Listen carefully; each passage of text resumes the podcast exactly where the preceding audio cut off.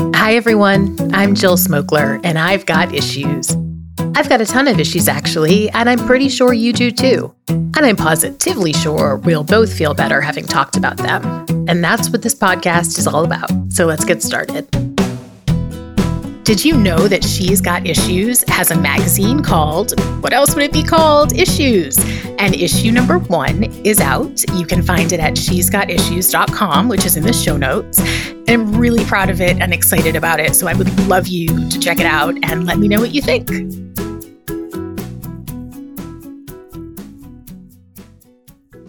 Julie Cole is a recovered lawyer, mom of six, and co founder of the fabulous Mabel's Labels. She's an award winning entrepreneur, best selling author, and sought after speaker and MC. Julie is no stranger to the media, having appeared on a ton of television shows and in lots of magazines and all of the places. While Julie is not juggling her busy family and professional life, she's an engaged community member, serving on boards and volunteering. Julie's passionate about women's issues, mentoring young entrepreneurs, and social justice. And I'm so happy to have her here today.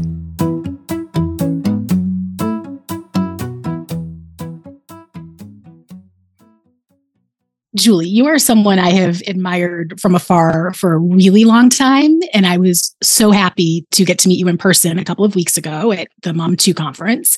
Um, so you founded Mabel's Labels, which I don't think there's a mother, and that sounds sexist, but whatever. I think it's kind of true. I don't think there's a mother alive who doesn't know Mabel's labels because it is the go to place for labels for camp, for school, for trips, for absolutely everything. So tell me, take me back and tell me how this all started. Right, right. Well, it's so good to be here. And I loved, loved, loved meeting you at Mom 2.0. And it was so cool that we actually got to share speaking on a panel together because it was awesome to share that space with you. So, um, yes, Mabel's Labels, we just had our 20th birthday. And uh, so we've been making a lot of labels over the years. But yeah, let me tell you how it all started, really, because I, I feel like when you're an entrepreneur, you have to understand your why. And for me, there were two whys. So the first why was that there was a product missing from the market. You know, I was a mm-hmm. young mom, same with my co-founders, and we were losing stuff and, and using permanent marker and masking tape, and it looked ugly and didn't do the job. So we thought, hey, there's got to be something out there that can, you know, be super durable and cute so that we can label our kids' belongings. And there really wasn't. So, Which is amazing that I know 20 years ago there wasn't. That's crazy. I know. And you know, it's funny because a lot of people like when we start, they're like, oh, I'll just be able to print those off on my computer. And it's like, no, you won't. Like no, you the can't. amount now, like if you wanted to go through the dishwasher and microwave and washer and dryer and be, you know, UV resistant and all that, it's not just a label you put through your machine at home. Um, and that, I mean, that's a whole other research and development and testing, mm. you know, all that stuff. So basically, yeah, the one why was that we um yeah we had a product missing from the market. So you know people always say to me oh how, how do i come up with a great idea? I'm like find something that pisses you off and fix it. There you go. It's that Ooh, that's really good advice. Right yeah. So there's that. And then the second reason why for me was that um, at the time my eldest i have six children. The eldest of my six children uh, had just turned three and received an autism diagnosis. And I joke that I'm a recovered lawyer. Um, but I really did find that in all the research I did, that being in the traditional workforce would make it pretty difficult for me to be able to provide the programming for him, advocate for mm-hmm. him, do all the things I wanted to be able to do. And to be honest, he had only just turned three and already had two younger siblings. So it was busy anyway. Just a tad. Just a tad. So um, yeah, so he got diagnosed, and that's when I went to my co-founders. I'm like, okay, we had this great idea. I need to drop out of the traditional workforce, but I love working and I love, you know, I love entrepreneurship. So I was like, what do you think? And they're like, yep, let's do this. So that's it. 20 years of label making in a nutshell. And what was the first label? How did you produce the first labels? What was the first label? Yeah, yeah. So our first label was our simple rectangular label. And that's the one that goes through the dishwasher and the microwave. And that's the one that would go on like the bottles and the sippy cups and the wipes containers. And, and it's durable boxes. as shit. It really say. is. Like you're like yes, they will outlast your, your, the belonging you've put them on, you know? So um, that was our very first one. And then, of course, our first marketing adventure was like writing a letter to all of our friends and family saying, We've mm-hmm. got this website. Can you please buy our labels? And that was, you know, I think we spent $100 on stamps. Keep in mind, this is 20 years ago. There was no social media. There was, yeah. we, but oh, it was did, word of mouth. That was, was all word of mouth, word of mom, yep. right? And moms talk like we talk like mm-hmm. it's our full time job about products we love. You know how this works, right? Um, so yeah, we just relied very heavily on that. And look, it was it was pretty unglamorous in those early days. Like we started off um, my, in my sister's basement. My sister's one of my partners. How is a basement um, where businesses start? Basements are garages, kitchen tables yes. too. Very classic. Yep. And everyone, yep. everyone's first employee was their mother. My mother was no exception. Uh-huh. She was writing envelopes with her because she had the neatest handwriting before we had printers to print. Thank God for moms. Envelopes. I know. So um, we were in those days, you know, in the basement doing production from like 8 till 2 a.m. a couple times a week and then going home raising kids going back to the basement and like it was it was really uncivilized when i think about it which is which is why i actually laugh jill because like people tend to really romanticize entrepreneurship and they think, oh, TED Talks and and uh, book deals and blah, blah, all that. It really looks a lot like making labels in a basement until 2 a.m. oh, a long time. It looks like it looks like I used to go to the grocery store and I made scary mommy bookmarks and I'd put them in all the magazines and at the airport bookstores and all the parenting Did things. You? Oh my God. I was, I, I, wore my swag. I, I did like so much guerrilla marketing, um, which was so fun because that's what I studied in school. And it was so exciting to be able to implement it and like see it happening in real time. It was so cool. It was, you know, those were scary times because we just didn't know, right? Like, I mean, we had fairly good early indicators that our product made sense because you know, people would see it out in the wild. And, and, and again, the mom's talking about it. You know, a kid goes to camp with Mabel's labels. They're like, what are those magical things on your water bottle? Um, mm-hmm. Um, so there was a lot of talk like that. So those were scary days, but I, am sure you can relate. They were there was an energy and fun around the that early stage that that vibe that you just you just can't you can't bottle that shit, man. No, if you could, you know, you it's, I know it's magic. And I have that now. I'm starting that, and I have that yes. feeling that like fire, and it's it feels so good, and it just um I missed it, and I after Scary mm-hmm. Mommy, I didn't know if I'd ever get it back, and I because I'm oh I've always been an entrepreneur at heart. I just am. But that whole experience just did such a number on me that I for sure like that spark was just gone. but, um, but, it's kind of like Jill, like, you know, when you have your first baby, you're like, oh my God, I love this thing so much. And then you're pregnant with your second, you're like, there's no way I'll be able to love it as much. It's kind of like uh-huh. your second business. Yes. Will I feel totally. the spark again? That's exactly what it is. So how, how many co-founders do you have? Okay, so there were four of us. Uh, so it was okay. me, my sister, and then actually two of our friends who we went to college with, and they actually went um, on to marry my brother, and I have a young uncle. So it ended up being a really oh, like that's four, so sweet. I know, like four friends and also like family, right? So it was uh mm-hmm. It was, but that's not without its challenges too, of course. I was know, co-founders. Yeah. Yeah. But I mean, I think especially in those early days, having four of us, I mean, this can be really, I'm sure this is you were a solo entrepreneur, so you got this we could divide and conquer, you know, like mm there would be one person at the airports feeling, and then one person talking to the bank, and then one person putting, you know, materials through our R&D. And like, so we could really, and I think our early growth, having the four of us, and it also made it not lonely. Like mm entrepreneurship, especially in those days before social media, could be a very, like parenting, um, could be a very lonely totally. journey, like a very lonely journey so for us, you know, if we were ever feeling down or, you know, I could go in and be like, oh, guys, are we really going to be able to do this? I'm feeling, and they'd be like, we got this, Cole. Don't worry. Oh, we got, you know, amazing. so we could really be each other's hype girls, which, uh, which we needed. And it also meant that we weren't relying on our spouses to provide mm-hmm. that for us. Like I found a lot of my solo entrepreneur friends really, really involved their spouses in it. Whereas ours just kind of were like, they just we would tell them like what's going on but they weren't involved. Like it really was us four women.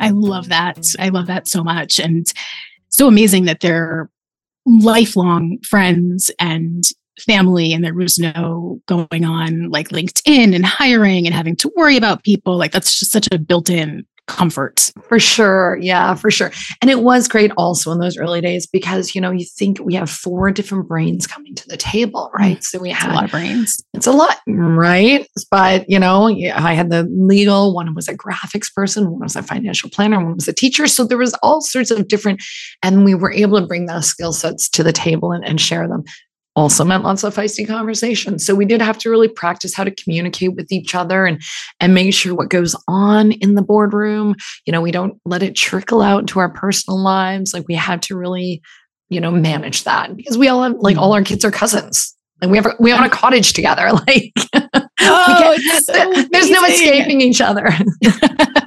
I love that. I because I I was someone who involved my ex in yeah. the building. He was just, yeah, he was there for all of it in a way that it would have been much more fun to have girlfriends. Um, and it would have, yeah, it would have been healthier. Yeah. And I think my marriage would have ended sooner. But yeah, anyway. right. Yes. But I think um, you do have to put things in place too, even with like the girlfriends. Like you do have to get a shareholders agreement in place while you're all still friends because, you know, marriage divorce is crummy and so is business partner divorce, right? Yep. Can be complicated. Did you ever reach any impasses that were tough to recover from? Um, you know what? I think not because we like we've since been acquired. Um, so we sold our company, as you know, about five years ago, and a lot of them were like, "Okay, we've been doing this for 14 years. We this all is aligned. You know, it's t- it's time to move on and do other things." I'm the only one still there. I'm still loving it. Um, oh, wow, and. Okay yeah, so everybody else has moved on to do other things. I think maybe if we had stayed on longer, I mean, 14 years together was probably enough because, yeah, you know, like it was, we were still kind of leading it as co-CEOs, and that's that's busy that's complicated that's yeah. that's crowded is what that is and yeah. you know it just uh and what ends up happening is that you know so one's in charge of marketing one's in charge of production you inevitably get a little protective of your of departments. Course. So then you yep. start working in silos. So I think it really was time that we had one CEO rather than four co CEOs. And how we would have got through that, who knows? I like to think we would have managed it, but I think we exited at the right time. Yep. I have a co CEO this round, which okay. is an entirely different experience than starting it by myself on yeah. the couch. Um, it's much more thought out. Yeah. She's very meticulous about numbers and she's she's all the business. I'm all the creative. Well, and see, so. that's what's great because you know, you get some like one of my partners was super entrepreneurial, like, you know, ideas galore. And that's probably you, Jill, like the ideas galore. And then it was like, okay, well, luckily we have a couple people who are good at process.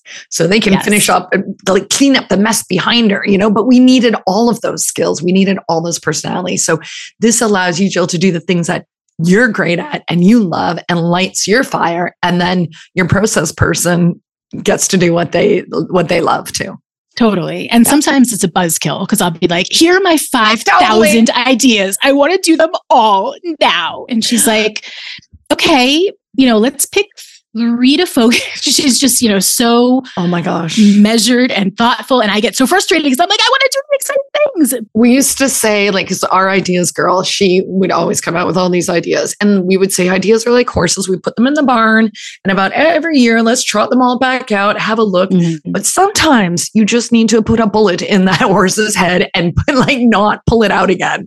Like when you've yep. argued it and argued it and talked about it, sometimes you just have to let some of those ideas go, right? Because you can't do everything. Yeah. No, you can't. Yeah. So when did things shift from word of mouth and, you know, just mom seeing things at camp to holy shit, this is big? Honestly, social media. It was a huge game changer for us because suddenly, you know, moms weren't just talking about us at the side of the soccer field or the daycare drop off, or, you know, they were talking about us on their mom blogs. They were talking mm. about us, you know, on their Facebook. They, this was we were like the first company that started partnering with like the mommy bloggers back in the day. Yeah, like we would be like, we notice little Jack is heading to kindergarten. Here's some labels for Jack. Do you want to do a giveaway? They'd be like, yes. We were doing that right from the start. And I think, you know, we built up a a, a, big community. You know, we've got a, maybe 250,000 Facebook fans. And of course, now, now our moms 20 years later are on Instagram and TikTok. So we've got a big following there. You go where your market is, right? Yeah. Um, so I, it really was, it really was social media because it provided a vehicle for our word of mom, our word of mom. Mm-hmm. Mm-hmm. When did you how did the sale come about? When did you decide? Was that a goal from early on, or did that right. sort of evolve? It was like my advice would be know what your exit plan is plan for that because you're going to you're going to manage your company differently depending on if it's a legacy business or if it's going to be acquired and you want to you want to manage that anyway. We didn't do any of that um, but we were you know what? We we we got a call out of the blue and it was from avery labels who is owned by CCL, and they said, Hey, we haven't watched you guys. We love what you do. Can we have a conversation? And, you know, the four of us are like, well, it has been 14 years. We know that we have to do something big. We know it's time for some sort of shift. What, what harm is there in having a conversation? Mm-hmm. So we had the conversation, and that was in July, and we closed end of December. So that's very fast. That's a very fast closing, as you know.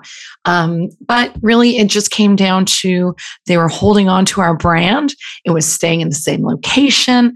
I mean, they yeah. are savvy enough to know that to come in and try and make it Avery's Mabel's Labels. Like we created a beautiful brand. That's what they wanted. Right we kept our staff on. We kept like our cultures, you know, pretty much the same. I mean, obviously, when I when we were in charge, if we were having a 20th anniversary party, we would go all out and spend all the money on it. Whereas now we have a budget for that. yeah.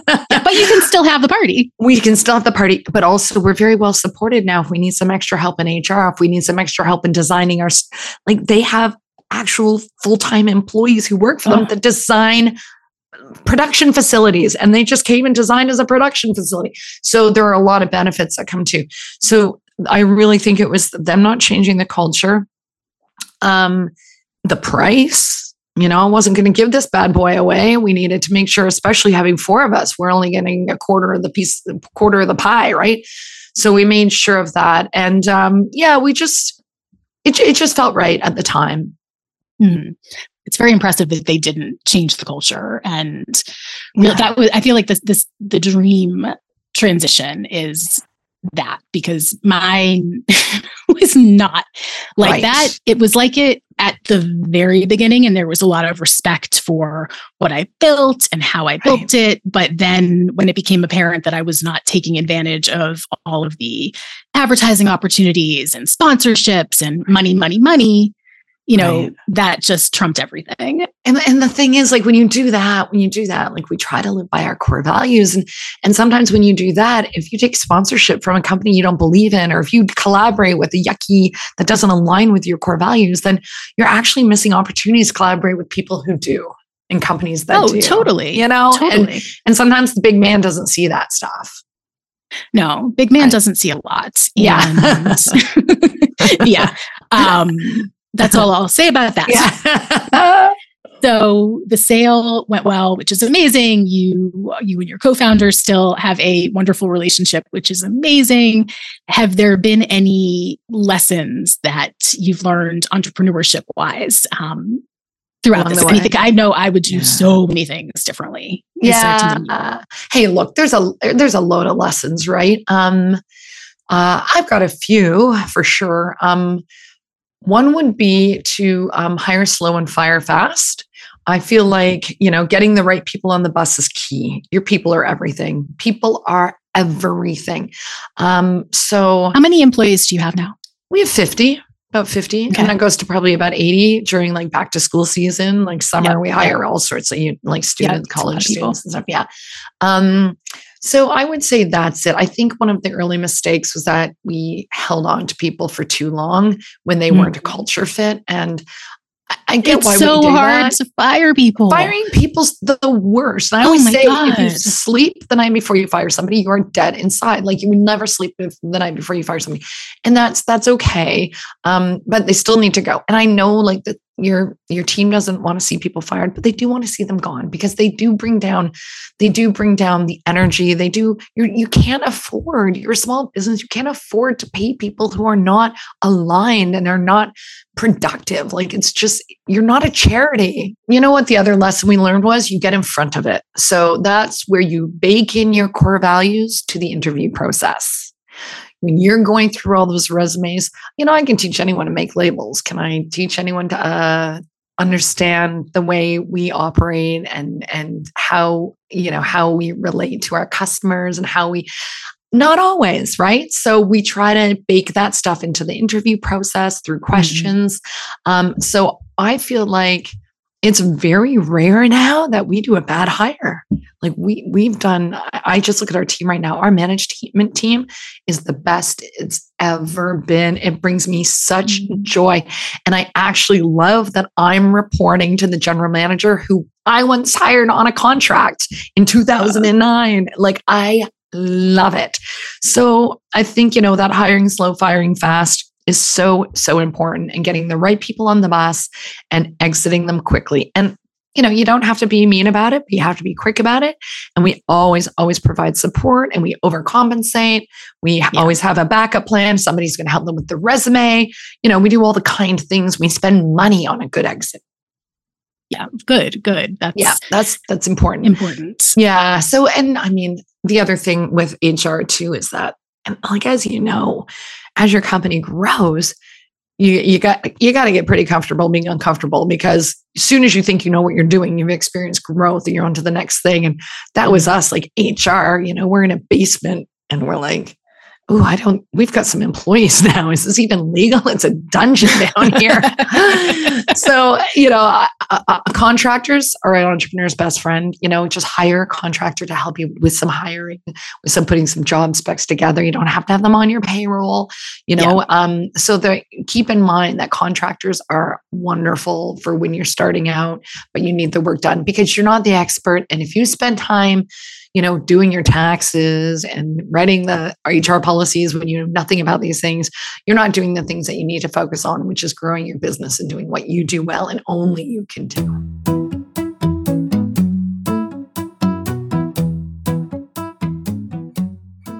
One of the hardest work things I had to do was I was hired to um, be the editor in chief of the Mid, which was like a scary mommy, scary mommy spinoff for like Gen X, sort of what I'm doing now. So the Mid was a site that spun off of Scary Mommy that was meant for just Gen X women. So it had like humor and everything. And when I was hired, I looked at the um, salaries and what they were paying people, and it was there had it had to change, and the way it had to change was laying people off who were full time employees, and I had to lay off an author who had a son in college and had she was living by herself and had a terrible divorce and it gutted me and I she proceeded to write an article about it um, that I never read, but I felt Good so idea. I lost so seriously, I lost so much sleep over it, but it just didn't make sense. We were paying her what we could pay like eight people, and I just couldn't be rationalized. But I know sometimes making those Ugh. business decisions is hard, right? But you have to you have to make them. I mean, you've got yeah, it's uh it's not easy, that's for sure. no, did you always were you always an entrepreneur when you were? Does it go back to when you were a kid? No, not really. I've always been like I was very um the job I wanted was the job I ended up doing. I I wanted to do family law. I like the idea of, you know, going after deadbeat dads and, and getting um, you know, restraining orders for like working with women who are in, in in tough situations, that sort of thing. And that was what I was kind of doing. Um, so yeah, I thought I would probably be like you know part of the part of the system um and eh, but then life changes. But you know, I think of entrepreneurship as I think of any other talent. So, like I, th- I do think some people are born entrepreneurial and they have a talent for it. Um, just like some people are born musical and they're just mm-hmm. naturally musical. But it doesn't mean somebody who's not naturally musical can't learn to play the piano or can't learn to play guitar or pick up another instrument. It takes practice, it takes know how, it takes years of experience. So I do feel now quite entrepreneurial, but I feel like it was a skill I gained as opposed mm-hmm. to being born with. That makes sense. Interesting. Yeah, yeah, that makes total sense. I don't know if it's right. That's just my theory. no, there's I, have just always wondered because it's I yeah. I've been coming up with businesses since I can remember. I See, you're making, that guy. Yeah, I'm totally that yeah. person. um and I can't imagine my my what fueled me with Scary Mommy for a long time when it stopped being fun was that I wasn't at least I wasn't working for some random guy. Right. that was like I did not want to be back in an office and I did not want to have a male boss. And I just that fueled me to keep you committing know, to scary mommy. It's so true. And I can relate to that. Like I feel like the unique opportunity you have when you start a business is to create the culture that you want, right? Mm-hmm. So I actually we always have been very flexible, very, you know, productivity like not not judging people by is your seat in the office from nine to five every day. Like we've been very more like we know that we can be productive. We were doing business plans on play days and like putting kids to bed and then working till midnight to get stuff done. We knew that women could be very productive at very untraditional times and in untraditional places. So that was a culture that we were very results focused rather than just just presenteeism. So it and that works for us. It doesn't ah, totally. It, I mean, that's you had. That's how I totally. can't imagine building my business without sitting in the carpool line on the computer and waiting right? at a baseball game. All that stuff. Ah. Just, you're obsessed. Ah. And it's so great because then, like people at our office, they don't have to pretend they're sick because they want to go to their kid's Christmas concert. Concert, they just mm-hmm. go, or they, you know, if they've got a dentist appointment, like they don't have to pretend. Like just do. Like nobody has to minimize their screen because they're on Facebook or something. Like good, right. whatever. Um, but the interesting advantage of that was that I found that once the pandemic hit and all these companies were like, pivot, we got to work mm. from home, we got to get the tech, we got to, we were already set up. We already knew, everybody kind of knew right. how to work from home. Everybody knew how to be results focused. Everybody already had those like close relationships with their managers and were checking in and having those like morning check ins and end of day check ins to see where everybody's at. So it wasn't a big transition for us. So it was quite it was quite smooth. And I thought all these like very male patriarchal companies who the nine to five suits quite comfortably because mm-hmm. there's an mm-hmm. assumption that they have a woman picking up the kids from daycare or home and oftentimes do because we know that women are carrying the, the mother load still i mean there's a bazillion yep. studies that tell us we're the default parent um, so you know for us it was kind of like a ha ha ha you know when when, uh, when covid happened and our workforce was primed and ready to go. Uh huh. I hear that because I feel like Scary Mommy was sort of looked at by some upper management as a little bit of a motley crew that was just random people from all over, and we were ne- we'd never even met in person, um, and we did everything virtually, and they just thought that was so weird, and they wanted everybody in the office at least four days a week, and no flexibility, and then yeah, COVID shows them, yep, they no longer rent this crazy office, and right. Yep. So, did COVID have any other surprising positives? Yeah, like I think a positive for us at Mabel's was that I really realized how innovative our and entrepreneurial our team is.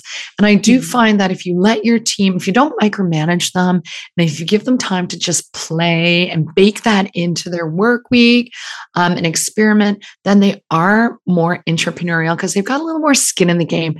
And mm-hmm. I found when COVID hit, of course, um, you know, summer camp was canceled. So we lost like one of our biggest right. seasons. Like, so right. it was like we were impacted, but right away we put together this team now. And team now is just like, okay, what are we going to do? So we're like, well, we can make stickers. So we can make those round disc circles that go on floors as they st- stay six feet apart. And we can, mm-hmm. you know, so we figured out lots of things we could do that way. But then we also capitalized on our brand, our brand loyalty, and the trust customers have in us. So Mm-hmm. we partnered with a local um, fabric company and we used our little picture icons and our Mabel designs and we partnered and collabed and did, uh, did masks, cloth Mm. masks.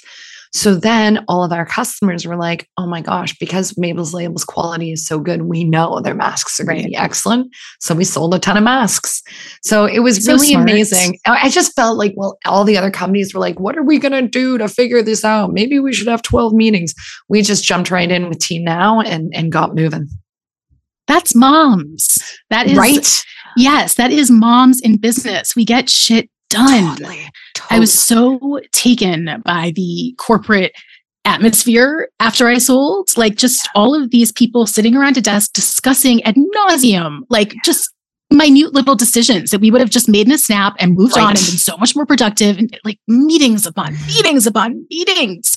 We don't have time for that. We don't I want that. know. And that's why it can be just so hard for like when somebody sells a company, it's so hard for them to to to stay and to stick around because you you can you see a lot of change and you're like, ah, this isn't the culture I created. It can be it can be a little disheartening, that's for sure. So that's why I think a lot of people do exit when the the acquisition happens. And it can be, you know, it's it's often a smart move. You can, you can stay too long. You can stay too long. And I think that's a real skill that people need to learn is like when to exit. I think it's so strange, but it's a skill my grandma Lyons had. She knew exactly when to stop driving. She didn't do it too soon, but she mm-hmm. did it before she, you know, she felt uncomfortable. And she was like, I don't think I should be traveling back to Ireland anymore. Like, Yeah. I, I think it, and she was right. And and people always do things for too long. They hang on too long. And I feel like it's an excellent life skill about when to let go and when to move on. And it takes a lot of practice to learn that sometimes for folks. Was it hard letting the other co-founders go and, and, remaining the only one? No, it was fun. I was very happy for them to move on and do other things. And and uh, it's not you know like they're what? not in your life, which is nice. Yeah, yeah. And it's, you know what, we needed that. We needed some freshness there. We needed some new ideas. And honestly, I feel like the four of us, you know, we brought it to a certain point, but I don't know that we had the skill set between us to take it to the next level. Like, I think it was Yeah. really important for the business that we made that decision at the time. And I can see that because I can see how how healthy the organization is. I can see how healthy the bottom line is. I can see the culture. I can see the management team just so supportive of each other. And there's nothing, yeah, it's just it's it was it was at the right time. It was it was good. You have to think about your organization. You have to think about your other staff. Yeah, I was going to ask how hard the decision was and how much, if you all concluded that, or, or were they gone by the time you sold? No, no, it was the four of us still. Yeah. Okay. We yeah, we and everybody was on the same page. I guess it's a good thing. Four is much better than three because three you never. Yeah, that's right. We, hey, we had a lot of discussions. We, you know, made sure all we had a lot of little boxes we wanted ticked. People had different kind of priorities. What I found hard was telling um we it was it was hard telling the staff because we're very transparent with our staff. But because CCL is a publicly listed company, we couldn't tell them, we couldn't tell our staff. So when we were going through due diligence, we pretended we were having a tax audit. And that just Mhm. felt me made me feel dirty and like I need a Yeah. shower because this is just not how we so, you know, and then having to tell them, but we made sure we just told them how it looked, how they were going to be impacted, like the very 30 seconds, like before they were like, how's this going to affect me? We told them how it was going to affect them, which might, which Yeah. it wasn't, which it wasn't. So that was, that was, that was great. We got actually some coaching around delivering that message, which was Mm. excellent. That's very smart.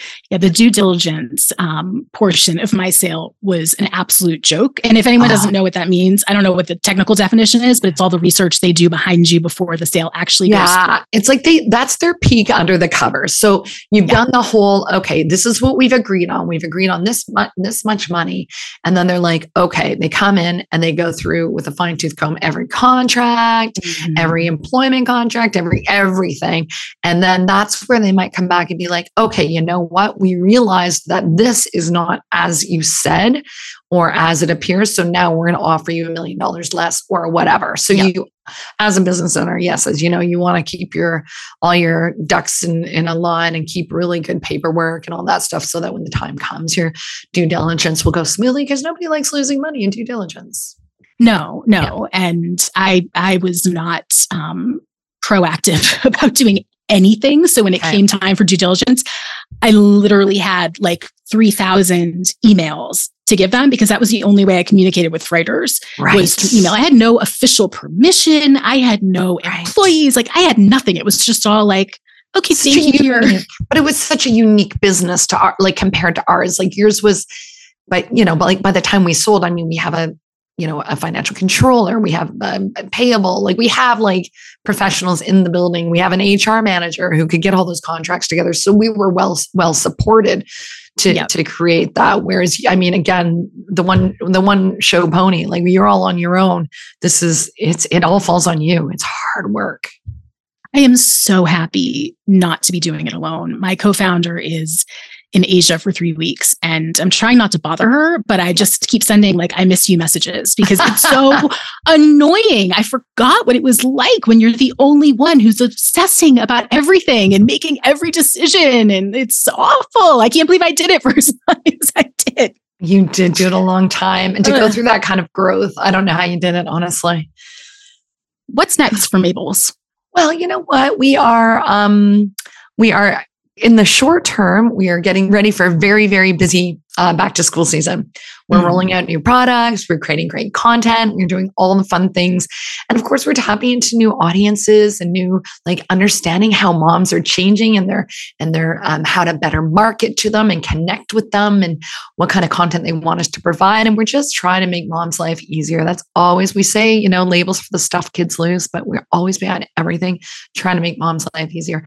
So we are just going on this trajectory, doing our we just sat down to talk about our our next you know plans for the next few years and you know it's all about bringing out great products and keeping connected with our amazing amazing community. That's so cool. You're doing it so right. Hmm. it's awesome. Julie is there anything else that we that you'd like to talk about uh, no, I guess really just, you know, I love for people to connect with me. Obviously, you know, hopefully you'll throw the things in the link, but check out mabelslabels.com. And to find out information about me specifically, you can go to mabelslabels.com slash Julie Cole. And there you'll see my my press, my socials, my my information about my new book, um, and all that fun stuff. And order your labels, people, because right? they're no better. There are a lot of imitators now, and yeah. they're not nearly as good. And I don't know that from personal perspective because I wouldn't ever ever use them, but right. they look crappy. And yeah, yes, look, I really, I really appreciate that. And you know what? It is, um, of course, anyone who starts a business, there's going to be copycats, and imitators, and that's okay. That's a legit business model. But being the market leader, we've always stayed the most innovative, and a lot of product testing has happened. And I do stand by ours being the top quality. So, um, yeah, check out Mabel's Labels, the four moms who started in the basement, the OG label company, and, and check us out for back to school. Thank you so much, Julie. I hope we get to speak on another panel sometime soon. Me too. Me too, Jill. Thank you for having me. Thank you so much for listening today. She's Got Issues is produced by Kira Shine, Play Audio Agency, and me, Jill Smokler. We would be so appreciative if you could rate and review the podcast, and don't forget to check out the magazine, she's got issues.com. See you next time.